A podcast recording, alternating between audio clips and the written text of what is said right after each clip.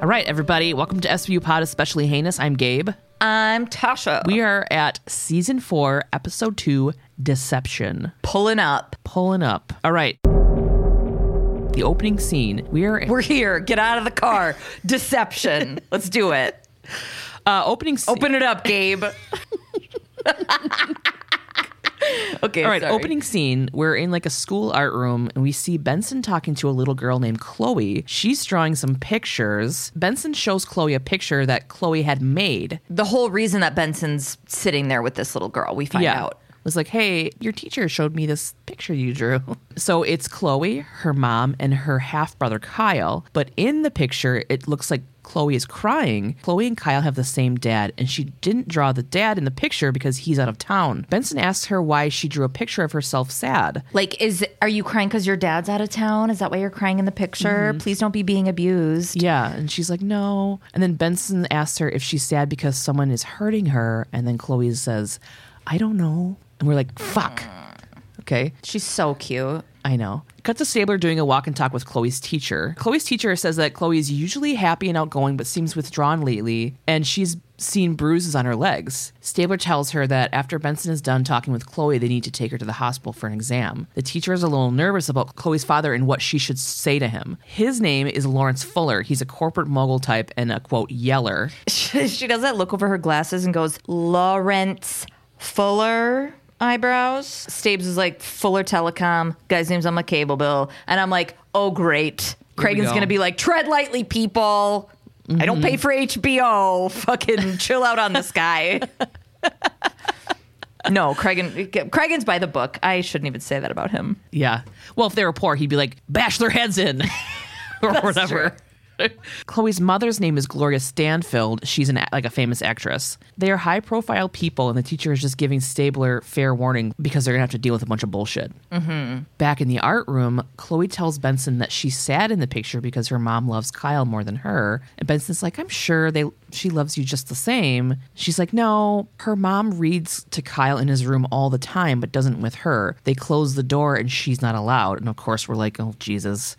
She went in one time because she thought she heard her mom cry, but they were, quote, playing in bed with no clothes on. And I'm like, oh my God. A Yeah. Yuck. Fucking theme song. In the hospital, we have a new lady doctor. She's telling Benson and Stabler that Chloe's exams didn't show any sexual abuse. The doctor thinks that the bruises on Chloe's shins and knees are pretty typical for a little kid. Chloe does have some healed tibia and wrist fractures, but she didn't remember how she got them. They're walking into the lobby and they see Chloe's dad throwing a fit at the front counter. This is actor Tom Mason. He'll be back in 2004. If you're a Party of Five stan, you'll recognize him as Joe Mangus. I'm not, so I didn't. I But never watched the show, but I've ne- I've never watched it either, but I remember there was um, a listener who had been like, "You did not recognize that that person was in Gilmore Girls," and I was like, "Oh." So when there's a big role, I'm like, I just got to say it. His credits go all the way back into the 70s. My favorite, though, of his credits is from a show where he plays Detective Sergeant Tim Freebie Walker in a 1980 show called Freebie and the Bean. Phoebe and the Bean. Sounds like a terrible drive time morning show. Yeah. he comes over to Benson and Stabler and says that the school told him to go to the hospital. He wants to know where his daughter is, if she's okay, what the fuck is going on. Stabler tells him to calm down and that she's not hurt, but she said some stuff at school that might mean there's some trubs at home. I don't know why I said trubs. I liked and it like auto auto corrected to like something else, and I like had to force it to say trubs. you know what I mean? Yeah. But I like it. Ugh, I love any abbrev. So Benson and Stabler are then just like, we were hoping you would fill us in on what's up. Yeah. They ask when Chloe broke her leg and her wrist. And he's like, oh, she was three and she fell off a slide. What the fuck? Stabler tells him that they brought her to the hospital based on the drawing and the stuff that she said to Benson about there being a sexual relationship between his wife and his son. So mom is his son's stepmom. Mm-hmm. We've got that like fully tucked away. I'm not excusing anything. I'm just saying it was a different can of worms before I found out it was the stepson. Anyway, It's it's still a gross, slimy can of worms, but it's yeah, yeah. So dad's obviously super confused and mad. He's like looking off, trying to figure it out, still answering their questions. But like, Chloe must have made it up that she saw them in bed together because that wouldn't happen. And they're like, Where's your wife right now? And he's like, well, She's in the Hamptons antique shopping. which sounds amazing by the It way. It sounds so great. They continue to question him. He continues to be befuddled. His head's probably ringing. He's like, I I've bet had the Hamptons antiquing has insane prices. Oh, it's probably just all like old Tiffany lamps and shit. Ugh, that bothers me. and silks. He tells them that he has had zero indication that his wife and his son are having sex, but you better fucking believe that I'm gonna find out what the fuck is going on here. This guy mm-hmm. is, I believe him. Yeah. I believe that he is finding out everything right now. And Yeah. I like that he's not cool with it. What? Yeah, I like that he's like not fully in denial that it could happen. Yeah. And Benson tells him to relax and let them do the investigating. Hey, guy, your wife is banging your teenage son, probably, but like be cool about it. Okay. Like when you guys have dinner tonight, just like be chill. could you chill out? Could you just like uncomfortably clank your silverware like every other waspy family that's mad at each other? Hi, driver, Dodge Stratus. I hate you both. anyway, the dad's like, fucking, you guys can keep investigating all you want. I'm taking Chloe home. In the squad room, Chloe's brother Kyle's school records show normal behavior until about second grade when his mom was killed in a car accident. Oh, that is my. I say this a lot. I think anytime something bad happens, but that's my worst fear for my kids. Like, surprise, your parents are dead. Right. So in fifth grade, he got worse. He had a loss of appetite, sudden outbursts, and fighting. That was the same year his dad married Gloria Stanfield, his stepmom. Munch says that the stepmom could have pulled a quote Woody Allen, and I forgot how long ago that was. Toots points out that Kyle turned 17 last month and it's not illegal to sleep with a 17 year old. Right now, at this moment, they aren't breaking any laws. Benson is pissed and saying that Gloria is pretty much Kyle's mom and is taking mm-hmm. advantage of her control over him. Toots says, quote, unless he's a normal teenager who's just happy to be banging an actress. And then I'm like, can Ding we ding talk ding about ding the- ding ding Yeah. ding ding ding ding Yeah. ding ding. Cancel your plans this weekend, Toots. You've got a I work in the fucking SVU. I need to understand consent about abuse of minors certificate to earn. Hashtag weekend course. You need to go and figure this shit out. You're in the fucking SVU. I know. God, how does that not get you at least written up? Uh, Cragen going, whoa, whoa, whoa, whoa, whoa. Wait a minute. Wait a minute. Like teenage boys can be abused too, you know. You're you're minimizing the position of an abused possible victim of child abuse because of a fucking Patriarchal bullshit where it's like, all dudes want to do is. Yeah. yeah. It's like he may have been ten, but he wanted to fuck his mom. Like It's gross. it is gross. It's disgusting. And then Benson's Benson's like, quote, if nothing else, that environment is unhealthy for that little girl. And then I thought, oh my God, is this gonna be another Benson episode where there's like a famous actress lady and Benson's like zeroes in on the daughter and gets all weird and we're like, chill out. And we're like, we've seen this one. Yeah. Benson completely believes Chloe. They need to find a complaining witness before Gloria gets back into town and hears that they're on to her and circles the wagons. And then I'm like, oh, that's right. Nobody has cell phones. Yeah. so Daddy C sends Munch and Toots to go talk to Kyle, and Benson and Stabler are going to go try and talk to any hired help Gloria and Lawrence have. Cragen wants discretion, of course. The longer they keep this out of the papers, the better. At Hunter Academy, private high school, Munch and Toots find Kyle outside school with a couple of his buddies. This kid looks sexy with his hair pushed back. It's fucking Aaron Samuels, Regina George's boyfriend, Mean Girls. It's October 3rd. Oh, fucking that's who pew, he pew, was. pew. Yeah. This dude, IRL, Jonathan Bennett, works a fuck ton, but I'll always remember being disappointed to find out that he's gay as if I had a chance with those fucking eyebrows when he was in Mean Girls. Oh. But anyway, yeah, it's Aaron Samuels. Hmm. This is one of his like earliest roles. He actually did this role in 2002, and then in 2004, he was in Mean Girls. So anyway, Munch and Toots, they're at Hunter Academy. I'm completely distracted that this is Aaron Samuels, but in this, he is Kyle. He's Lawrence's son. He is going to be questioned for uh, the possibility of being abused by his stepmom. So they ask Kyle if they can talk to him alone. And Kyle's confused. He's like, What's this about? Everything at home is totally fine. They tell him that they're with the SVU and they investigate child abuse and had already talked to Chloe. He gets super upset. He's like, Oh my God, is Chloe being abused? Are you guys saying that Chloe's being abused? And they're like, Actually, we're worried about you. Chloe told us that you and your stepmom are sleeping in the same bed. And he's like, Uh, that's gross. She's been my stepmom since I was like 10, you guys. That's sick. That's all sick. that's super sick. That's not what's happening at my house. He didn't say it like that at all. He was just like, he didn't. what? No. I don't know why. Yeah, he Gotta was go just to like, school. Bye, guys." Gross. I have class. He's like, oh my God, that's fucking suck. I gotta go hop on the 405 to the 10 and get to school.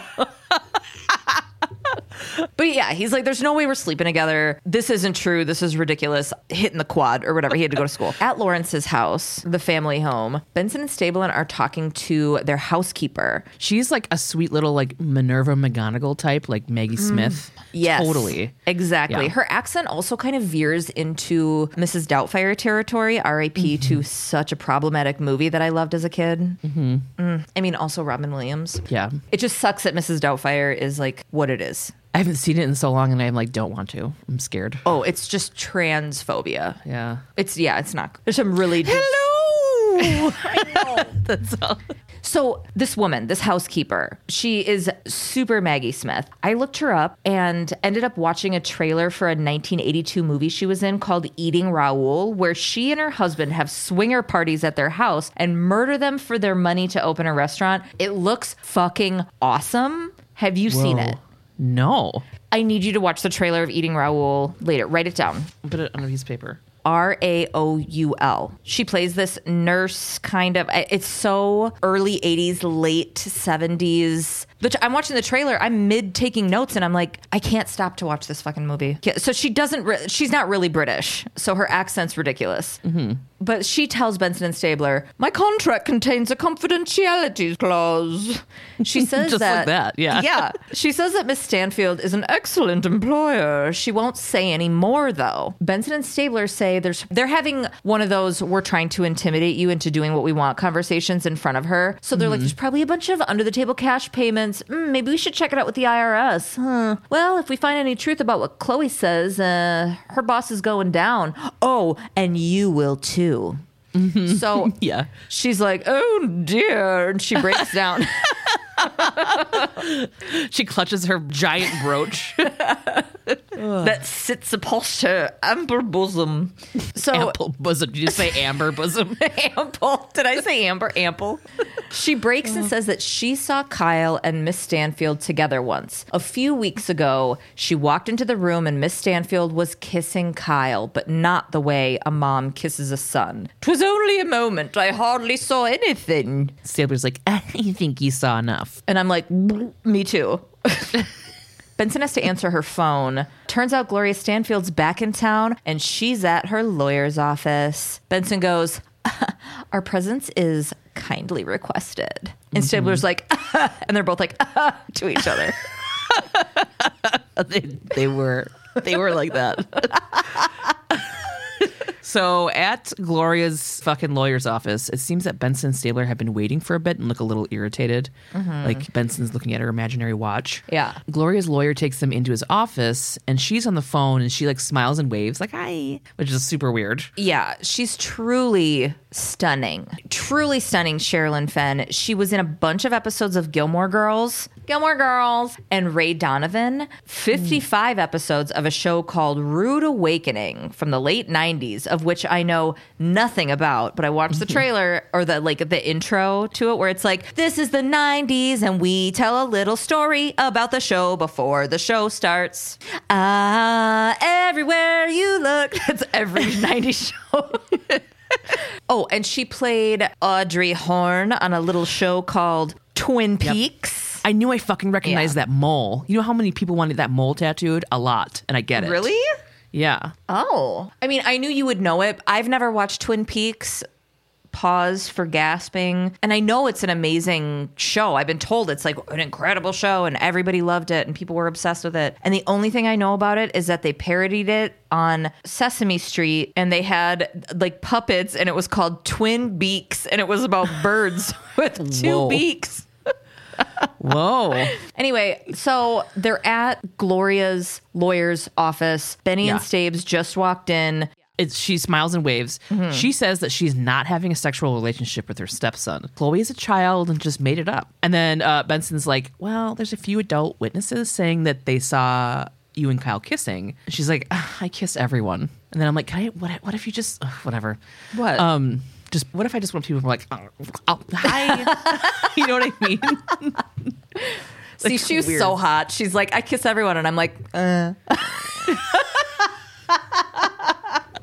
She says Chloe probably got the idea from like TV or one of her old movies and insists that she would never hurt Kyle. Mm-hmm. In Cragen's office, they basically have nothing no complaining witness or physical evidence. Cabot and Cragen need more than just Benson's hunch. Mm-hmm. All Cabot can do is get a hold of child services and have a file started on Gloria. Stabler comes in, he's like, You're never gonna believe this, you guys. Uh.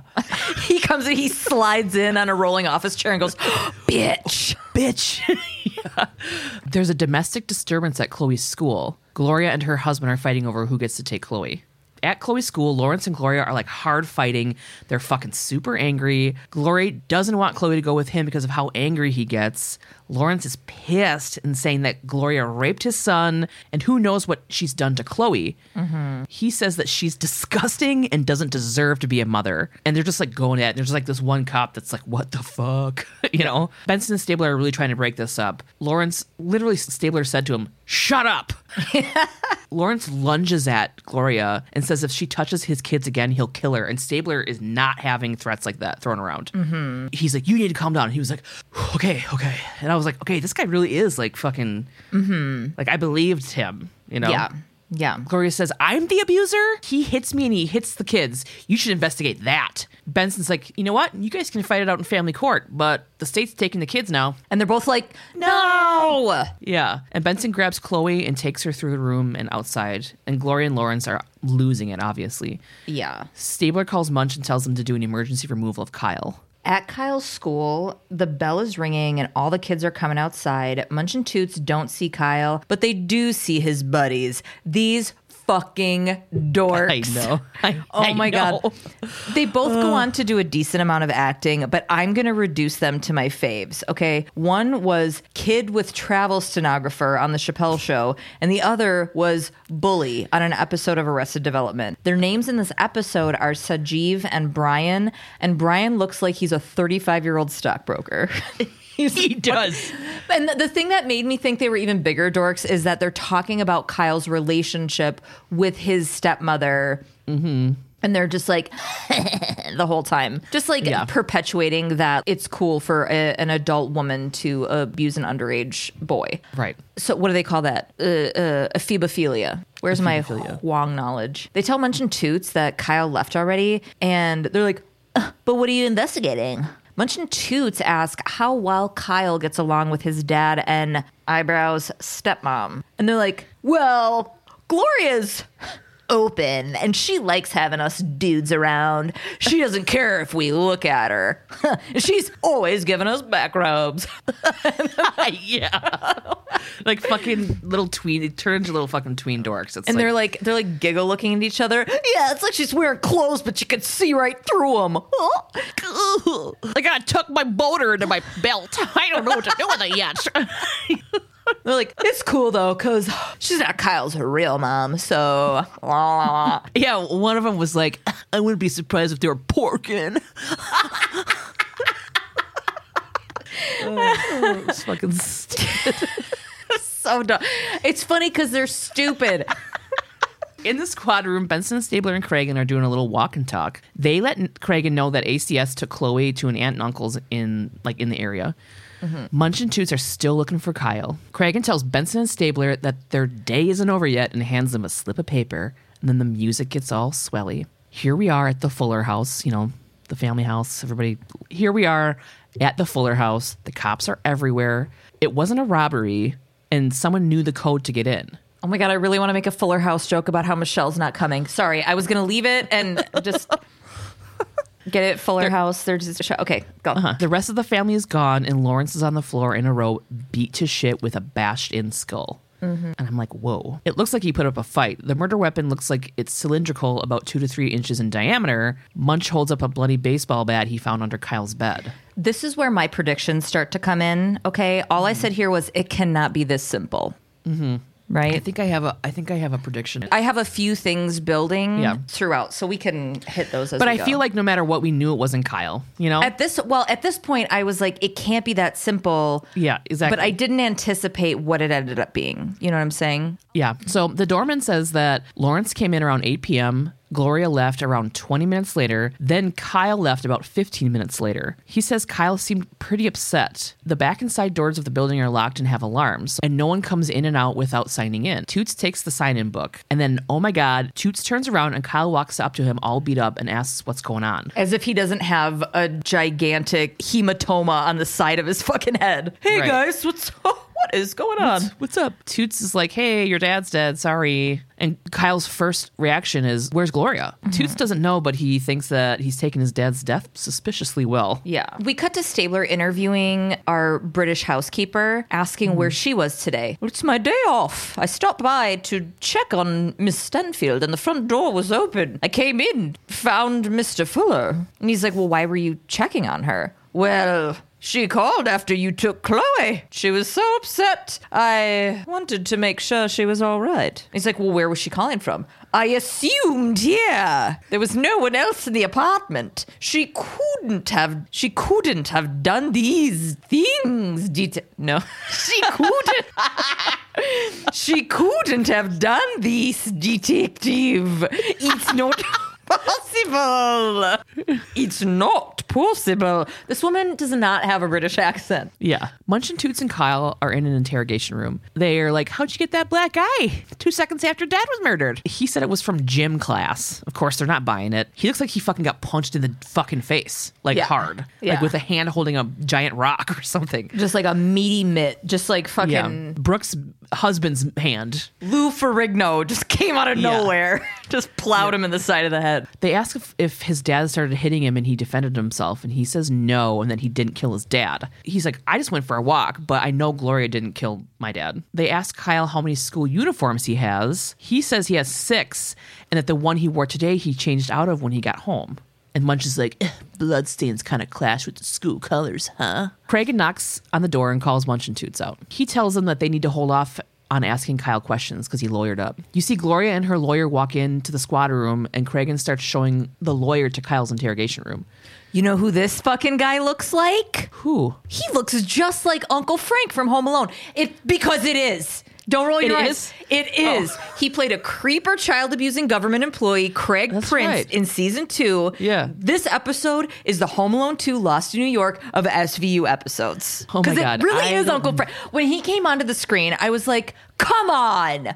And then I looked it up and I'm like, yeah, it is. It's him. Good. Oh my god, Good. I don't know this fucking guy. I do not know this person. Oh, I look gotta, what like, you did, you little jerk. Buzz, your girlfriend. Okay. Honey, it's real silver. Put it in your purse. It's not even a good quote. I don't even know. Yeah. Uh, Stabler's like, why why is this not a conflict of interest considering Gloria is a suspect as well? The lawyer says that if charges are filed, then Kyle gets a new lawyer. Until then, there's no conflict. Right. Gloria says she'll answer any questions they have without her attorney present. Obviously, her attorney's like, um, but like, don't. I'd rather you didn't. She says she has nothing to hide, and Benson and Stabler take her into an interrogation room. In the interrogation room, Gloria tells Benny and Stabes that she had no idea what happened. She said she went to a hotel. She didn't want to be near Lawrence after seeing how angry he was at the school. She went home to grab some things, and Kyle was there, and she tried to explain to him what was happening, and Kyle got very angry. She's like setting fucking Kyle up. You can see it. Mm-hmm. Lawrence walked in and they started fighting and he pushed Kyle. She said she couldn't take anymore and she just left. And then Stabler's like, You just left this angry dad with the kid? And she's like, whenever I try to stop it, it only makes it worse. She tells them to check with the Hotel Sienna. They'll tell them when she checked in. She insists that she did not kill Lawrence. She has no reason to. And Benson's like, um, what about the kids and all the money? She says that Lawrence made her sign a prenup, so all the money goes to Kyle and Chloe in trust that she's not allowed to touch. But she also doesn't think that Kyle killed his dad. Somebody else must have. Yeah, Okay. this is where my theory comes in. This bitch groomed Kyle to kill her husband. So if mhm. she marries the son and he has this trust, she could change the paperwork as Kyle's wife, mm-hmm, and have all the money. but then she'll kill him in like a year so Right. that she can get the money. This is my working theory. Right. On the other side of the glass, in Cragen's haunted sunken pirate ship, You're really going to beat that getting the Benz joke to death, aren't you? I didn't even think of that. We're down here deep in the ocean.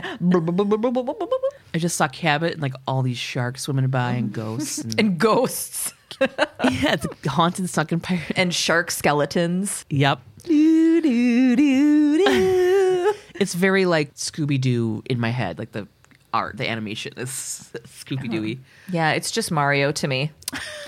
Cabot asks Cragen who looks good for the arrest, but so far it seems like Gloria and Kyle are covering for each other. Either one of them could have used that bat. Munch says that Kyle probably came back to the crime scene to pick up the murder weapon. Turns out Kyle's prints are on the baseball bat. Cabot says, arrest him. Munch and Toots bust into Kyle's interrogation room. They arrest him for his dad's murder. They're walking through the precinct and Gloria is pissed, saying that Kyle is innocent. Toots tells her she's the only other suspect, so she has a confession. Now's the time to say it. Gloria tells Kyle not to say anything. She's going to go get another lawyer. At the arraignment hearing, Mariska Hargitay's future husband's chiseled ass jaw is there for the defense. Kyle pleads not guilty. Cabot asks for remand because this dude has no work or familial responsibilities and has unlimited access to money. Kyle's mm-hmm. lawyer, Trevor Langan, says that Kyle is only 17 and has strong ties to his stepmom and five year old sister. Cabot says that Chloe's currently living with relatives pending an investigation of Gloria. Trevor says that Kyle's never been in trouble before. So, come on. The judge sets the bail at a million bucks and puts a hold on his passport. You see Kyle get like really upset by that. They like kind of zoom into his face. Yeah. And they said the passport thing. You're like, where are you going? Shut up. Gavel slam. They all reconvene together. Cabot tells Benson and Stabler it'll take him five seconds to get the bail together. Benson thinks Gloria is a co conspirator. Cabot's like, cool, find me some evidence. Benson and Stabler want to look into Gloria's hotel room for Kyle's school uniform. He was wearing it when he killed Lawrence. So Cabot's like, all right, well, I guess I'll get a warrant for the hotel room that you can just mm-hmm. walk into then. I wonder what's going to happen. I know. All right. At the Sienna Hotel, Benson and Stabler and some not helmeted cops show the front desk dude the warrant for Gloria's room. He says they can give him a key, but she's not in. He apparently arranged for a car to take them to JFK. Benson's like, hold on, them? What? She had her son with her? And he smiles and says, he was young, but I'm sure he wasn't her son. Not the way they were acting. Because that would be gross. Right. In the squad room, the whole gang's trying to figure out where the fuck these butts are going. Where you at, butts? So far, they haven't found their names on any manifest. There's no credit card activity, so they had to have paid cash for the tickets. Benson holds her hands up, and she finds out that they flew to Dulles at 11 a.m. in the morning, which is in D.C., right? Well, yeah, because Cragen's like, DC, why would they be going there? We find out later. Yeah. But they're already back. They landed in JFK two hours ago. I'm like, what the fuck is going on? Ooh, I forgot I put this in my notes. I put, ooh, I bet they went and got married. Mm-hmm. Back at the Sienna Hotel, the front desk is showing Benson, Stabler, Kyle, and Gloria's room. He sees like they may be in there. Benson and Stabler bust in and turn on the lights, and you hear Kyle go, "Don't come in here!" like like like a teen getting caught schwacking, and his mom's like, "You clean towel." Oh my god! You know, like you see him and Gloria naked in bed. At first, you see him like on top of her, and you see his back, and you're like, "Ew, Ew. so gross." I know. Stabler tells Kyle that he fucking blew it by leaving the jurisdiction because he was told not to by the judge. Gloria said they didn't do anything wrong, and Benson tells them to get the fuck up and have the lawyer meet them downtown at the station. And then here was what I wrote. Oh my god, did they fly to DC to get married or something? Mm-hmm. That's what I yeah. Right after I wrote that, Kyle j- just says, "We don't have to do anything for you. We're married now." I was like, gross. And she's like kissing his fucking shoulder. Oh Yeah. Ew. Stop acting like a couple. Ew. Yeah. Oh, that poor kid, though. I know. In the interrogation room, Benson and Stabler walk in and Gloria asks where Kyle is. They're fighting with the lawyer about how Kyle and her are married now and about how they don't believe that she waited until he was turned 17 to start boning and that for sure she was abusing him. She's like, I never abused him. We're in love. And I'm like, fucking eye roll. Stabler says, You're in love with a boy you've raised since he was 10 years old? Sweetheart, that's not love, that's pedophilia. When he says that, he does that cocky squat that he does, you know? Yeah. Where he like It's like, gets sweetheart. gets down next to her face. She says nothing happened until after he was 17. Bullshit. That was a month ago. She says she'll take the blame. She was lonely. Lawrence hadn't touched her in over a year. Kyle only wants her to be happy, and she wants that for him too. And you can see fucking Stabler's face. Yeah. he oh has my his god. face. He's yeah. He's like this gross bitch is nuts. That's the face. Wait, He's just hang like on. I took a okay. I took a video of it, and I'm gonna post it. If someone knows how to make a GIF out of like a piece of a video, I'm gonna need that. Um, because the face that Stabler is making could easily replace Gabe's hard blinking guy. Like it's very, it gives the same energy as this this guy. the blink blink. Yeah. Gloria says she didn't do anything wrong. They're not even blood related. Stabler is saying that they did this so that they don't have to testify against each other in court. Mm-hmm. Now they don't have to tell the truth about who killed Lawrence. So Cabot and lawyer Trevor are arguing with the judge about Kyle leaving the jurisdiction and coming back. Cabot tells the judge that the reason they left was to go to Virginia to get married, where non-residents can get licenses without blood tests or waiting periods. And Judge Ridenhour's mustache goes, "You skip town to get married." Virginia also allows someone under the age of 18 to get married with permission of a legal guardian. Ew, because Kyle was marrying his legal guardian. This is so fucked up. Yeah. The judge says the bail's revoked and Kyle's remanded. And then he looks at Kyle and goes, Congratulations on your nuptials, young man. Ew.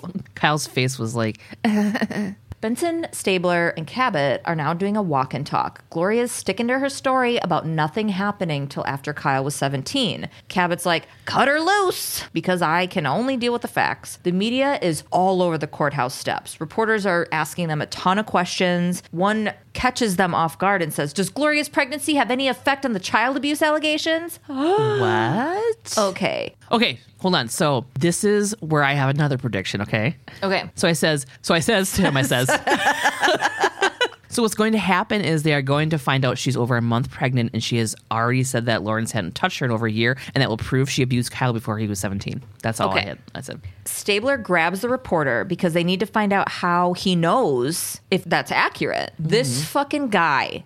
And I'm not mm-hmm. this guying because I know him, but because he is such a character in this scene. Yeah, he nailed whatever the fuck he was doing. Yeah, I, I did look him up though, and I found that in SVU he plays a reporter a bunch of times. And then I also found out that there are other people that play the same reporter, even if they're not highlighted at all, they're just outside the courthouse or whatever. I love that they use the same people for years in these seemingly insignificant roles. They may not even really speak, but they're an Easter egg for stands. You know what I uh-huh. mean? Yeah, like, yeah. I know that guy. I mean, there was one that I saw who was in this episode that I think has been in the show the entire time because I think his credits go to like 2019 or something. Anyway, I just I thought that was interesting. So this little shit, this cocky little fucker, he's chewing his gum super hard, Yeah, and he's like, he's like a little messy looking, like yeah. He's like up in Stabler's face because Stabler pulled him aside. And he goes, Don't give me this intimidation crap, First Amendment. I'm a journalist. Then he makes fun of the paper that he works for because it's like tabloidy or whatever. He goes, ha, You guys are just pissed because I got the goods before you. Uh, cha, cha, cha, cha, cha. The, the dude, he has a cigar or a carrot, maybe even. the dude will not give up his sources, but says she's three months along and knows that Kyle's the dad. Cabot's like, mm. How do you know that, you little piece of shit? He says he mm-hmm. knows because she brought Kyle with her to the appointment. And then he looks Cabot up and down. Oh, he looks Cabot up and down and says, Use your brains, honey. Why else would she marry a kid? yeah. I love Cabot's face the entire time they were talking to him. Like he literally like means nothing. She was just like looking at him like, how do you even know this? Like her face. She was just like, this guy's a joke. when he looked her up and down and like walked away all sassy, she was kind of looking back and forth between Benson and Stabes, like, are we all embarrassed for him? Or Yeah, it was like this fucking guy, right? Yeah. Am I right? What a loser. what a loser. Anyway. In Rikers Island, Munch and Toots walk into a cell where Kyle is sitting, and Munch says, Heard you're gonna be a daddy, is that true? Kyle's lawyer tells him not to answer that. Yeah, Trevor Langan. Yeah. Is that Benson's real husband in Yeah. real life? Or no? Yeah. Okay. That's who he is. Okay. Kyle's lawyer tells him not to answer that. Toots says, Why not? It's not going to incriminate him, just his mom. Kyle says, Gloria's my wife. And Munch grabs him by the shoulders and said, Look at that. That's fatherly pride. Ugh. Kyle's lawyer says that there is no way Kyle can know who the father is. So then they asked if Gloria told him he was the dad. And he was like, um, she's my wife now. And I don't have to tell you anything she told me after we were married. Right. On the street, Benson opens the door for a smiling Gloria as she gets out holding all these shopping bags. And she's like, Thank you, Detective Benson. Fucking bitch. She goes, and they say chivalry's dead. Oh my God. I, I just know. read this article about chivalry and the intentions behind it the other day, and I can't go off on another thing, but know. maybe I can post it or something for anybody who's confused about feminism and male savior bullshit. Benson asks her if she's shopping for her husband's funeral or maternity clothes. Glory says, hmm, a little bit of both. They want her to take a paternity test, and she says, why? So you can prove I had sex with Kyle before he was 17? And I was like, oh my God. she she knows I thought that. Oh my God. Gabe's grabbing the edge of her desk, She's like, here we go. Oh my god. Uh, she sa- tells him to contact her attorney and he'll set up the test. And then I'm like, what is happening? There's 15 more minutes left. That's a lot of time for shit to happen. In the crime lab, turns out Lawrence and Kyle are both not the father. What? Benson gets a call. Gloria's in the hospital. She's been raped. Twist. In the hospital, the doctor is telling Benson and Stabler that Gloria came in about an hour ago, contusions to her thighs and upper arms.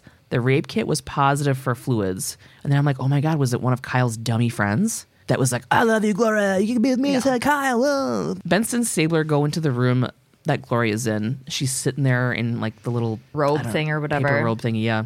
They ask her who did this to her. She says she doesn't know. Stabler says he doesn't believe her. She knows who did it because she was sleeping with him. Benson tells Gloria that every word that comes out of her mouth has been a lie. And then I'm kind of like, chill, you guys. She's still a victim, you know? Mm-hmm. She says Frank Barbarossa. They had a fling and she ended it about a month ago. She thought he was over it. She says he's the father of the baby. When Frank found out she married Kyle, he went nuts. Originally, she really thought Kyle had killed Lawrence, but she was trying to protect him. But now she thinks that Frank did it. Frank told Gloria that she had to stop playing games with people, and if she couldn't understand that, he would do the same thing to her he did to Lawrence. And she's like crying, and I'm like, oh my God, who the fuck is Frank? Yeah. Mm-hmm. So we go to the gym, okay? Munch and Toots are walking around this boxing gym, whatever, It's like a stupid looking little gym. looking for Frank to arrest him. They find him. He swears he didn't rape her. Okay, I swear this is the last person I'm looking up. I'm like, who the fuck is this guy? How do I know him? Why do I know his face so fucking hard? Frank Barbarossa Barbarella or whatever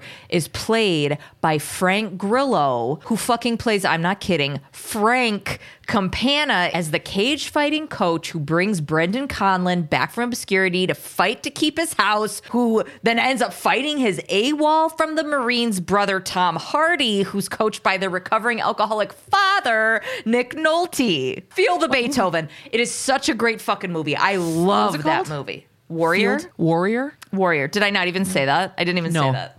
I heard I heard Field of Beethoven. feel the Beethoven. That's what he Oh. says. He like plays classical music while Brendan, who has no chance, underdog, hardcore. He's too old. He's too soft for this for this life How old anymore. Because I love Tom Hardy. Oh my fucking god, God, probably like ten years or something. I got it. Tom Hardy is like my. You've never seen War. Uh-uh. I love Tom Hardy's stir merch. I know I've talked about it because if I need a good fucking cry, I just watch that movie. Because the end when he's like, "Oh God, I love you, Tommy." Oh my fucking god, it's so good. Oh my god, fucking Tom Hardy, dude. I know. Oh, I've never seen it. Oh, you've got to watch it. Okay.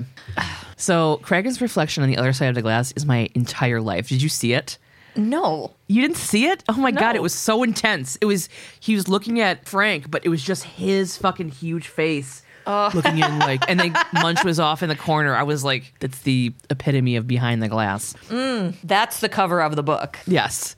On the other side of the glass. Toots tells Cragen that Frank doesn't have a record. He's a personal trainer, and three of his clients live in Gloria's building. He was in the building the night of the murder. The doorman didn't mention it because Frank is always in and out of the building. Mm-hmm. He was there at another client's, Greta Zaburg, but she said the session only lasted an hour. So according to the sign-in book, there's a half hour unaccounted for. Munch and Toots like bust into Frank's interrogation room and he stands up. He's completely freaked out and wants to know what happened to Gloria. He thinks that she was raped. Munch is like, "Oh yeah, you're one of the guy that likes to see their handiwork, huh?" And shows him pictures of Gloria and her injuries. He's like, "I love her. I would never do this." He goes, Why would you guys think this was me? And it cuts to Toots and he goes, Because she fangered you. yeah. I was I was just as excited to hear Toots say fanger again as I was to see Uncle Frank. They show him the statement, which includes that she said he would kill her like she killed Lawrence. Yeah, then they go on about how the jury won't believe him at all. You know, he's the jealous personal trainer of the rich and famous and wants something that mm-hmm. he can't have, da da da da da. Like it's the perfect narrative. Yep. And this dude gets like super confused and then oh. gets mad and says, He goes, What? He, he's like figuring it out. He's hearing it, and then he goes, "That stupid bitch," and then he jumps up and he's like, "That bitch! I'm gonna kill her." and Toots is like, nope, fucking sit down. Frank's pissed and he's like, I want a lawyer, like now. So in the squad room, Munch says that the legal aid is backed up and Frank won't get a lawyer until this evening. Benson says she's got the LUDs on Frank's cell phone. He got a call the night of Lawrence's murder at 840. The call came from a payphone in a deli across the street. It had to have been Gloria, but they have to figure out why she would call him minutes before her husband was killed. Munch and Toots are at Brennan's Deli. They show the counter guy a picture. I love this guy, by the way. They show mm-hmm. the counter guy a picture of Gloria, and he's like, you know, I, have seen her around the neighborhood. The last time he saw her was a few nights ago and asked for her autograph, and she acted like he was stalking her. And he says, screw her. Not that good of an actress, anyways. He says she made a phone call on a payphone, then she watched out the window for a few minutes, made one more call, then left. He thinks she was waiting for someone to come out of the building across the street, which is the, her building, by the way. Munch asked the dude if he happened to eavesdrop on the conversations, and he legit says, No, man, and I tried. and I was like, I love you. Yeah, this dude is super recognizable. I said I wasn't going to look anybody up again after Frankie, Frankie, Frank, Franks, but this is actor Ray Iannicelli. He's basically been in everything you've ever seen, and we've already seen him in two other episodes of SVU, and we will see him once more in the future. Okay. In the crime lab, Benson and Stabler are told by the hot bomb squad lab guy, whatever, that something is wrong with the DNA from the rape kit. All the sperm tails are bent, which apparently means that the sperm was frozen, so it couldn't have come from a rape. The guy says, unless the guy shooting through ice. And like I hate when people refer to jizz as shooting through stuff. Like shooting like it's just super weird to me. Like, I don't know. Right, because their dicks are guns. Second Amendment, don't Yeah. take my gun or my dick. Right. Taking my I mean- gun is like taking my dick. No more missing dicks. They've got fucking signs out front of the what? The amendment store. I The amendment store. You can do that online now. Um, and it's, it's funny because this is like, Sorry, that wasn't. That was dumb. Okay. uh, like this is a lab tech, a lab guy, and he's Yeah. like shooting through ice. Wow, Yeah. just fucking. I don't know. The DNA for sure is Frank's though, Mm-hmm. and his DNA matches the paternity test. There's also hold on. There's also a presence of spermicide from the rape kit sample. Which tells them Gloria saved a condom from one of the times she had sex with Frank, freezes it, plants it on herself to set him up for rape and murder. This fucking bitch. And then we have to remind everybody the stats of false rape reports. Okay, I did a bunch of stuff here. So, Okay. just a really quick little blurb. There was an article that I read for The Cut, and I've got the sources, as always, in our episode notes on our website. It says, quote, one commonly cited figure holds that 5% of rape allegations are found to be false, but that figure paints a very incomplete picture. Typically, this figure comes from studies done on college students, an estimated 95% of whom do not report their assaults to police. Overall, mm-hmm. an estimated 8 to 10% of women are thought to report their rapes to the police, which means that at the very highest, we can infer that 90% of rapes go unreported. Obviously, only those rapes that are reported in the first place can be considered falsely reported, so that 5% figure only applies to 10% at most of rapes that occur. This puts the actual false allegation figure closer to 0.5%. So the stats on how often this is happening on this show really mm-hmm. skews people's view Yeah. on what it can be in reality. We've discussed it plenty of times, but if you were to replace false rape reports on the show with, say, being attacked by a shark, the show would just be like, shark attacks, attacked by sharks. It would just be all about shark attacks. It'd be like the Shark Show. And you'd be like, wow, people don't get attacked by sharks this much. This doesn't happen. Perspective wise, okay, this is the exact same show, but people are also being struck by lightning at the rate in which it lines up with the amount of false rape accusations are on the show. We would mm-hmm. all be watching, like, oh my God, people get electrocuted from the sky so fucking much. This happens constantly. You have a higher Yeah. likelihood of being killed by a rogue champagne cork than being falsely accused of rape. So sit down, Trevor. You're fine. You're fine. yeah. Ugh. Burn it to the ground. Go to your local amendment store and purchase a. Okay. okay, where are we? In Frank's interrogation room, In Frank's interrogation room, his lawyer is going toe to toe with Cabot. They're negotiating his sentence. Frank says he'll give them Gloria for the deal they hashed out. Mm-hmm. Benson and Stabler just tell him, tell Cabot what he knows. He's like, okay, I killed Gloria's husband because Gloria told me to. She set him up. She called Frank that night and said Lawrence was crazy and Frank had to do it right now or Lawrence was going to kill her. He said he didn't do it for the money, but because she was afraid for her life. Lawrence knocked her and the kids around a lot, I guess. If he was out of the way, they could be together. She gave him the security code for the apartment and told him where the bat was and what to do with it after to also set up Kyle. But they can't prove any of this is the problem. Mm-hmm. Cabot needs something she can use to prove this, or he's the only person that's going to jail for Lawrence's murder. she's like, Frank, dude, this equals this. This equals this. Yeah, he stops and he's like, "Well, I guess she's gonna get away with it then because he doesn't have anything." Mm-hmm. In the squad room, Cabot tells him that nothing Frank said definitively points to Gloria. Munch had dumped the payphone from the deli. The other call she made was to Kyle's cell. They got to get Kyle to testify against Gloria. He's about to have all the charges dropped on him and be free since Frank is the real killer. Benson and Stabler are in Kyle's cell. They hand lawyer Trevor a file. They tell Kyle about Gloria's boyfriend, Frank. He doesn't believe them. Stabler tells him she set him up for murder. And Benson's like, dude, the weapon was your baseball bat under your bed. It was Gloria's idea. Stabler tells him that she's pregnant with Frank's kid, not his. They show him the results of the paternity test. Benson's like, there's no reason to protect her anymore. You cannot argue with DNA. Benson tells him that Gloria told Frank if he killed Lawrence, they could live happily ever after. She told Kyle that too, but Kyle couldn't kill his own dad. At the end of the day, she just wanted fucking Lawrence dead. Yeah, she only married him so that Kyle wouldn't testify against her. Benson asks what Gloria said when she called him that night. Kyle says she told him to leave and that she would take care of everything and they'd be together and that she loved him. On the street, Gloria's getting out of a fancy car. Benson and Stabler are waiting by some bushes for her, and Stabler goes, Hey, can I have your autograph? And his fucking sunglasses. Oh my god. Okay. Oh my God, I know. He looked like fucking Neo. They're outside of a family planning place because, bloop, she's going to get an abortion. Then Stabler waves someone over. It's Kyle. He gets out of a car and he's like, um, hey, babe. No. He's like, what are you doing? What are you doing here? Why is this guy Gloria? What are you doing here? She's like, Oh, sweetheart, I told you why I can't have the baby. We agreed that this was the best thing for us. And he goes, Well, you said it was mine, which proves we were having sex before I was 17. Hmm.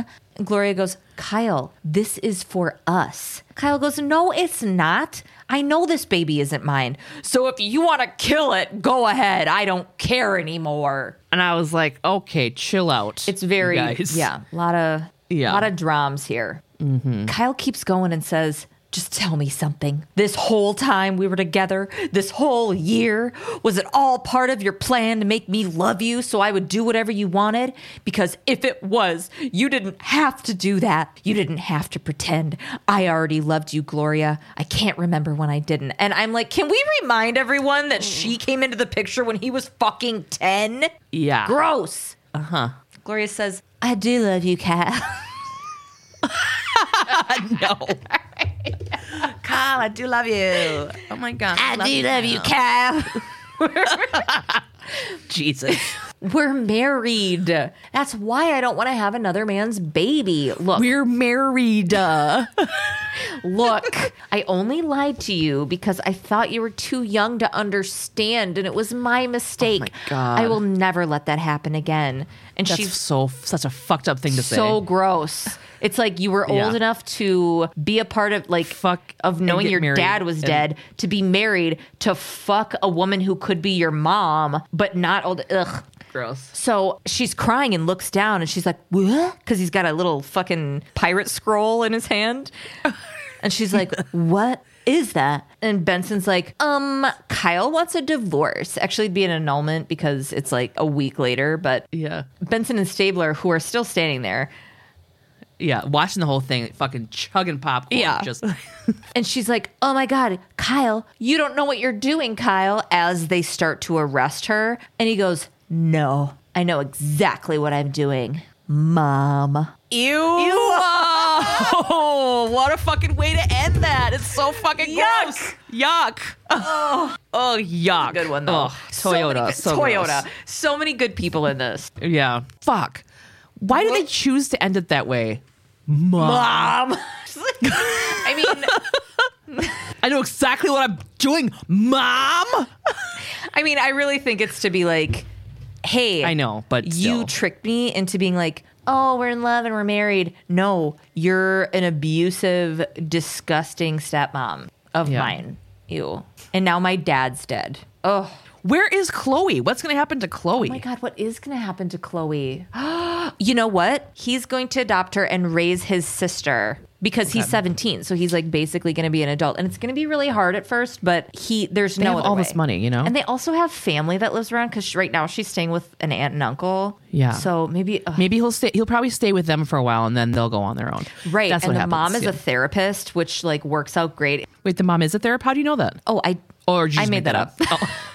you know, because then he's going to come live with them and they're going to be like, wow, we really need to get these guys into therapy of their own. I know a really great children's therapist and um, a sexual abuse survivors therapist. So Mm-hmm. they are, it's a long road, but they're going to be fine. They're going to be fine. Yeah. Oh, good ending. Okay. I think they'll be. I think they'll. Maybe they'll run into Glenn. Oh, Glenn. You always go back to him. My heart for Glenn. You ready? Mm-hmm. All right. Dr. Norman Larzelere was eating lunch at his dental practice in the early afternoon of March 8th, 1991, when he heard something out in the hallway. He went out to investigate and found a man in a ski mask with a sawed off shotgun pointed directly at him. Whoa. Norman took off down the hall and made it into a room where he shut the door. The gunman was able to shoot through the door. And buckshot went all throughout Norman's torso. I read some things that said it went into his back and some that said his chest. Whatever it was, the door wasn't thick enough to be able to protect him Yeah. from the shot. Norman's assistant, Emma Lombardo, and a patient waiting for their appointment witnessed the entire thing. Mm. Norman's wife and office manager, Virginia Larzelere, was there as well and sprung into action after the shooter took off out the side door. She's the one who made the initial 911 call. Hmm. I'm going to play that for you.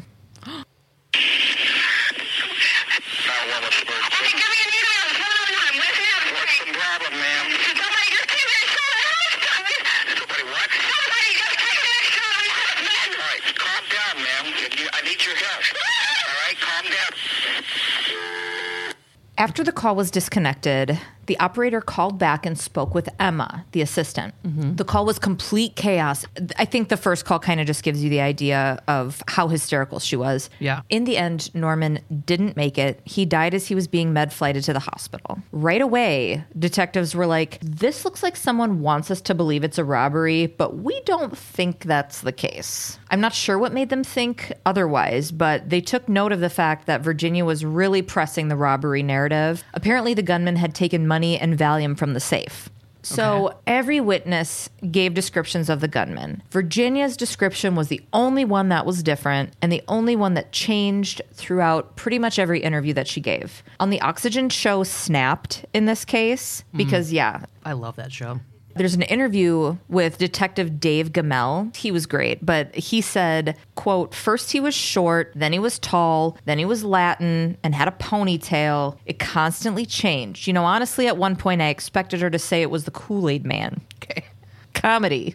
detective slash comedian Dave Gamel. Emma and the patient that was in the waiting room told detectives that they heard some of Norman's last words, which were, Jason, is that you? Who's mm-hmm. Jason? Who the fuck is Jason? Jason is Virginia's 18 year old son. Norman had adopted him when he was 12. Remember, the guy was wearing a ski mask, okay? Yeah. Not only did the other witnesses hear Norman say that, assistant Emma swore that she also thought the dude looked just like Jason. She had known him for years and watched him grow up just based on his gait, his height, his build, everything. Yeah. Yeah. Virginia was the only one who disagreed. She also claimed that she did not hear Norman say that about Jason. And then later she said something to the effect of, oh, he was asking for him and we were talking about him like while he laid there. Mm. But again, the other witnesses were very clear on what and how they heard it. Yeah. Jason says that he was at a mall and also had a dry cleaning ticket timestamped to account for his whereabouts during the shooting. Okay. So these people were rich, like rich for the rich community that they were a part of. Yeah. They lived in a mansion, they had yachts, cars, they were fancy. A far cry from Virginia's upbringing. Okay. Virginia was born and raised in Lake Wales, Florida. Fucking Florida, dude. Dude, it's yeah. This is. mhm. She was born in 1952. In an interview, her son Jason described where she came from as "quote rednecky Central Florida." When telling the story of growing up, Virginia says that she and her three sisters were physically, emotionally, and sexually abused by her alcoholic father, and her sisters say that Virginia took the worst of it to protect the others. As a teen, she married Harry Mathis and moved into a mobile home community with him, basically to get out of her situation. Yeah. And that's when she had her firstborn son, which was Jason. So their relationship was volatile and, you know, not healthy and everything else, you know? her, her and her son's relationship, or you mean her, her and her husband, her and her Okay. husband Harry. Yeah. In 1975, Virginia told Harry that he needed to go help her cousin who was stranded on the side of the road with a broken down vehicle. So mm-hmm. Harry went out to find the car. Yeah. When he did, and he was and this was nighttime, right? So he's approaching the car, someone comes out of nowhere, shot him 4 times, including in the head. What the fuck? Harry fucking survived. Whoa. At first, the cops were like, holy shit, the wife set this up. Yeah. For some reason, after a little while, Harry decided not to pursue a case in the matter, which doesn't seem like his call, but he was like, no, I'm not going to cooperate. I'm not going to say anything. I'm just going to go on about my life with my family. Yeah. They ended up divorcing two years later in 1977. Okay.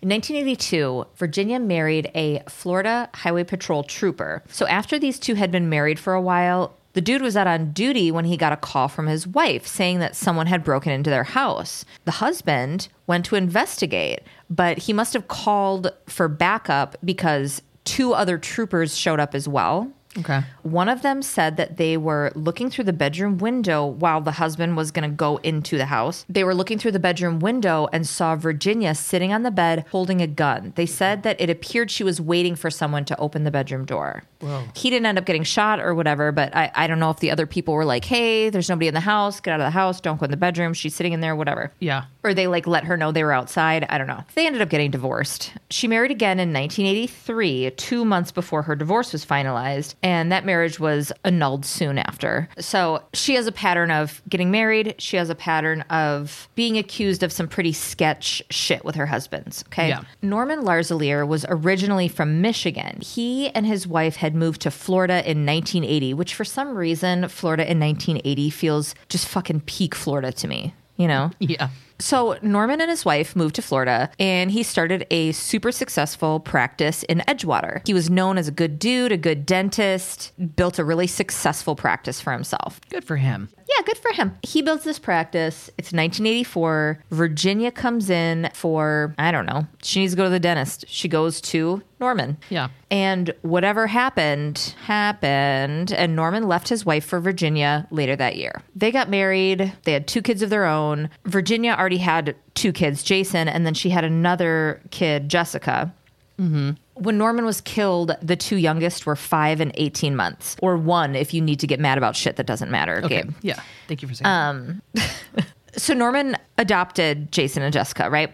In March of 1989, Norman had filed for divorce. He petitioned for full custody of the kids, including Jason and Jessica. Like I said, he had adopted them. Mm-hmm. He claimed that Virginia was a drug addict, a liar, a thief. She stole drugs from the practice, embezzled money. She'd actually gotten in trouble years prior for embezzling money from a different business that she was running. She fucked with money in the office. She was having multiple affairs. He just had a lot of beef with his wife. Yeah. And at that time, that was peak. Where's the beef? By October of the next year, he had dropped the petition for divorce and they became swingers. It was said that the reason he agreed to do this was to keep his marriage together because she still wanted to fuck other people, but she also wanted to be married to Norman, which is fine too. Just as long as everybody like feels okay about it. I don't know. I Yeah. Everything I saw was like, oh, he kind of felt pressured into it, whatever. But then some other things, I don't know. You can read bias. I read so many articles that I was like, this is so biased in this way, and this is so biased in this direction, you know? Um, over the course of their marriage, Virginia had also taken out a, a bunch of life insurance on Norm. Now that he was dead, she was set to collect $2.1 million. Start the investigating. Mm-hmm. Detectives talked to so many people across the state of Florida. One of these people, Stephen Heidle. Stephen was a pal of Jason's who became a kind of odd jobsman for the Larzeleres. Okay. He'd get dry cleaning. Um, Jason had some sort of car accident, and Stephen took care of him while he was healing. They ended up being roommates at some point. Okay. He was like a house manager for them, pretty much. Yeah. When detectives got to talking to him, though, he knew quite a bit. Stephen told police that on the morning of March 8th, he had gone with Jason to a storage unit that Jason had rented to get some life insurance papers. Mm-hmm. After Norm was killed, Virginia had another job for Stephen. Stephen, along with Kristen Palmieri, a receptionist at Norman's dental practice, mm-hmm. which for some reason in this fucking article I read was like, she was a little chubby. I fucking hate Why? the 90s. I do, for no reason.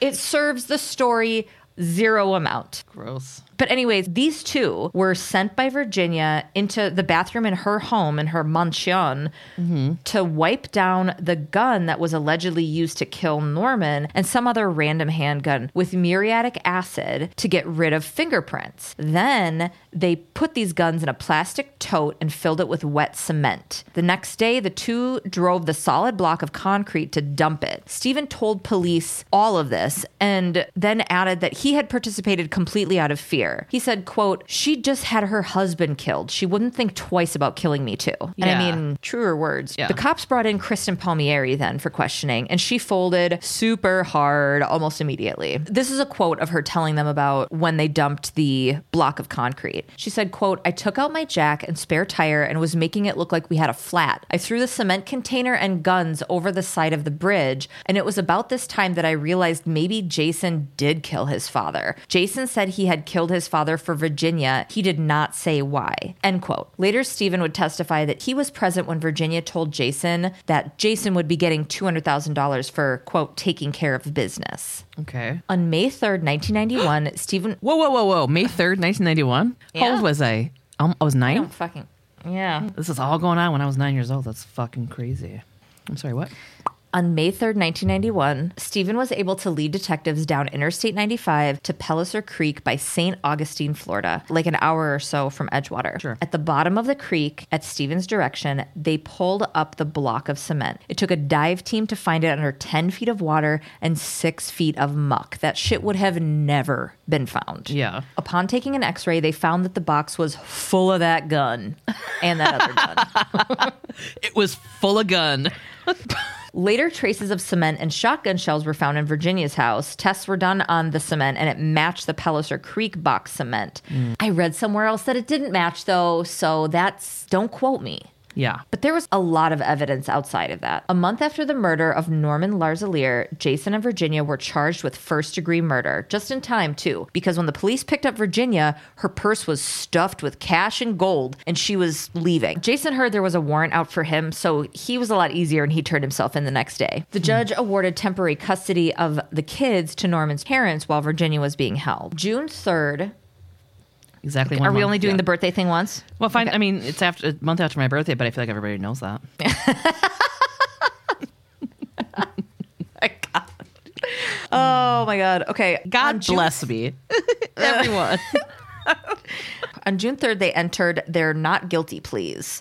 They were held without bail and they both faced the death penalty. Hmm. Here comes the trial. The trial of Virginia was first. Okay. Okay. Stephen and Kristen became key witnesses for the prosecution. They were involved in the crime, so they weren't squeaky clean, but would be ideal. I mean, they fucking led them to the murder weapon. Right. They had so much knowledge of the inner workings of the events leading up to and following the crime. They considered them great witnesses nonetheless. You know, that, like, Yeah. it was more than them just being like, yeah, they said this and this and that. They're like, hey, come with us and we'll find this thing that you would never have found. Yeah. Remember how Norm had caught Virginia cheating on him? Yeah. During their investigation, detectives talked to multiple dudes that Virginia had not only slept with over the course of her marriage, but also that she had tried to commish to kill her husband. Damn. Now, this is why I'm like, the story is fucking wild because everybody in it is a character. This is some Tiger King shit. Everybody has like some crazy ass backstory. Yeah. So, one of the dudes that took the stand was a Californian country music singer named Norman Lee Karn. He tried to sell his testimony to the court for a cool half mil, but they were like, um, that's not how this works. So, he testified that she had tried to convince him to kill her husband for a new Harley with $20,000 stuffed in the saddlebags. Hmm. Another guy, Philip Langston, a Vince Vaughn heighted exotic animal and parrot collector, said that she floated the idea of killing Norman to him for 50 grand. Another thing that came up during the trial was the other witnesses testifying to Norm calling out Jason's name. Yeah. Apparently, in response, Virginia put her mouth over his. She later said that she was giving him a kiss goodbye. This guy didn't die until he was in the air on a helicopter, okay? She was giving him a kiss goodbye, but prosecutors believed it was to keep him from saying Jason's name. Ugh, I just imagine the situation. And she's basically covering his mouth to keep him from saying Jason, is what they're alleging. Hmm. Jessica, who was 14 during the trial, Virginia's second born slash Jason's sister, testified hmm. that Virginia and Jason had a quote husband wife relationship. This is her son, Yeah, Virginia is the mother of not stepson. Correct. This is her son by birth. That's all that Jessica said, but the media was already like piranhaing this entire case because it was salacious as shit. Yeah. She said that and didn't say any more, but that took it and just through the media. Rumors Yeah. went nuts that there was an incestual relationship between them. Others said that their closeness was not that of a mother son relationship. So that was hmm. a rumor that was never 100% substantiated. But there was also an interview with a cop. Was it the lead detective? It may have been the lead detective on the case that had said they were surveilling her house because she said that she was being robbed or some shit. And the police saw them in bed together, but didn't specify, you know, what was going on necessarily. Mm-hmm. February 24th, 1992. Wait, it was a rumor, but was it true? I don't know. Nobody ever walked into their hotel room and Jason yelled, Don't come in here. I don't know. That never happened. Yeah. So I don't know. But there were rumors. That's why hearsay doesn't mean shit. Yeah. But also the prosecution like didn't feed this narrative either. I'll tell you about the lead prosecutor in a minute, but she kept it very straightforward. We're not here to fuck around with all this salacious bullshit. We're here trying somebody for first degree fucking murder. Right. On February 24th, 1992, after only one hour of deliberation, Virginia was convicted of first degree murder. There was a seven to five jury recommendation for the death penalty. She didn't even pull the trigger. Okay. Yeah. And the judge was like, seven to five, I like those odds, and agreed. Okay. Wow. So she was on, she's put on death row. Right? Okay. Six months later, same evidence. Basically, the same exact situation was brought before a jury in Jason's trial. Slam dunk. JK. Jason was acquitted. Yeah. They could not prove by a reasonable doubt that Jason was guilty, and he was 100% fully acquitted by. Wow. Have a good day. See you later. The difference was the defense. More wild characters, okay? Virginia was defended by lead attorney Jack Wilkins. In short, he was full of vodka, cocaine, and meth while hiding tens of thousands of dollars from the government and banging the court reporter as he defended Virginia. Whoa. This guy wasn't even, he wasn't even, uh, this wasn't this guy's specialty even. Like, what are they doing? He spent less than $3,000 on her defense, called no witnesses or experts, and only spent one day on his defense. When they're like, hey, it's time for you to come up and talk, it can last weeks Yeah. He's defending somebody for fucking murder one. Also, this lawyer, he was later convicted of 16 other felonies, including laundering drug money, income tax evasion, perjury, and obstruction of justice. He went to prison for four years and resigned from the state bar. The 90s. What a rush. He had to resign. Yeah. he couldn't just get kicked off. Well, I mean, I think that was How has probably. her case not been dismissed because of well, this guy? exactly. Right? Things happen because of that guy, but yeah. Wait, hold on. So they don't even have a they don't even have a murderer. They don't even have the person that pulled the trigger, and they're still charging her with murder. Exactly. Wow, is weird. Bananas. So Yeah. for Jason's trial, he's like, um, no thanks, Jack. I'm gonna get a different lawyer. Okay. Yeah. So Jason got defense attorney William Lasley. This dude didn't roll out of bed for any case that wasn't fucking murder one. It was his mm-hmm. thing. He would be going up against the prosecutor that just got Virginia the death penalty. Same prosecution, mm-hmm. right? Special prosecutor Dorothy Sedgwick. She was known for being a cold as ice bad bitch. Mm-hmm. Okay, so there's this um he tells this little anecdote about when he was getting ready for the trial to start. I mean, he got the call from Jason and he's like calling fucking experts and witnesses and he's like, "We're to figure this out. You're not going you're not going to prison." Um cuz he's like, "It's what I do." And this bad bitch Dorothy Sedgwick is like, "Um, this is what I do." So Yeah. he's sitting there, fucking Lasley's sitting there. He's waiting for the trial to start. This prosecutor click clacks. She approaches him and he's telling the story. He goes, she loved to get in your personal space. She bent over was an inch away from me with her face. And she said, I've won 32 straight capital cases, and this is going to be number 33. Mm-hmm. And then Lasley looks at her and goes, Get ready to be 32 and 1. Alex Cabot, who? Just kidding. Lasley was not only able to pick apart Virginia's terrible representation, he was mm-hmm. also able to cast a huge shadow of doubt that Jason was even involved. He had witnesses testify to Stephen Heidle's violent temper, greed, irrational agitation, the fact that he himself was probably the owner of the second handgun that was in the river. Remember when some other random gun was in there? Yeah. there was like track to the fact that he had a gun like that in his possession at some point. Lasley, believed that in actuality, Stephen was the shooter and not Jason. So, what Lasley's kind of strategy was putting the key witnesses on trial. You know, he's hmm. like, You're going to believe this guy? He's got Right. something to lose here. But then the detectives were like, Why would he lead us to the gun? He was not even on our radar. Why would he lead us to the murder weapon? both stories made sense too. So, hmm. I mean, this guy's just a really good fucking lawyer. And he got Jason fucking acquitted. In 1999, Stephen Heidle died by suicide. It was his seventh attempt. It's hard to pick apart. Like I said, like I, I, I read a lot of articles that were so biased one way or the other. So it's hard to really know what to believe. But back to Virginia, initially she was sent to Broward County Correctional to the women's death row. Ha, what? what? She sat on death row with Aileen Wuornos. Oh shit. Allegedly, the two did not get along. At one point, they even got into a physical fight, and Aileen ruptured one of Virginia's fake titties. Damn. Yeah. Aileen also referred to Virginia as Cher. I, there was a lot of, I think it was Virginia was talking about this. I didn't write this down, but talking about how like death row is the last stop. So the other women that were on death row, also for super fucked up crimes, were kind of like a little family that took care of each other. But she made a point to be like, Aileen was not one of those people. Aileen mm-hmm.